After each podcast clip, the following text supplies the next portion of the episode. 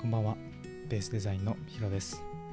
このポッドキャストはみんなが少しでも自由にというテーマでフリーランスデザイナーが等身大の姿を毎日配信するポッドキャストです。今日は僕が思う一番の勉強法を紹介しようかなと思います。まあ前から持っていた勉強法とかではなくて気づいた内容ではあるんですけど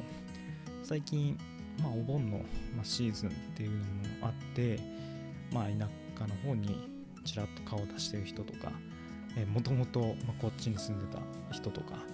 えー、そういった人に会って喋ったりしてるんですけど、まあ、部活が一緒だったことをちょっと喋っていて高校ですね。久しぶりに会う人がまあいましてそういう人と喋ってるっていうのが一番の勉強法なんじゃないかなと思って今日ポッドキャストを配信しています。高校の時から、まあ、8年間経って、まあ、一般的には、ま社会人高校卒業してから8年ってことは社会人3年が終わった年なんですけどこの大学から社会人3年までって結構まあいろんなことが起こる期間というか、まあ、高校から卒業してそれぞれの分野に進んで学んで就活をして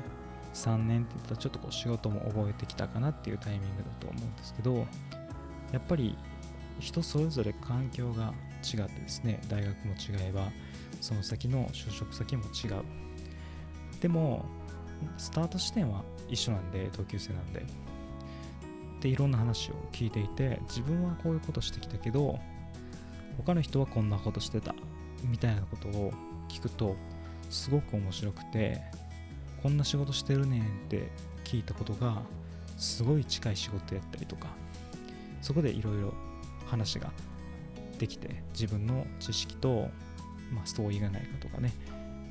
一個の仕事に対して違う角度でこう話を聞ける。僕はこっちから見てたけど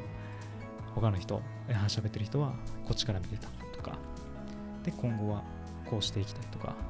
そういった未来の話をするのもすごく楽しいです。自分と違う人生をやっぱり歩んでいるので人生のサンプルの一つだと思うんですよね。こういうことをしてきてこういうところに就職をしてこう仕事をしているとかここの業界の人はこんな人が多いとかそういった話を聞けるのがやっぱりすごく収穫として大きくて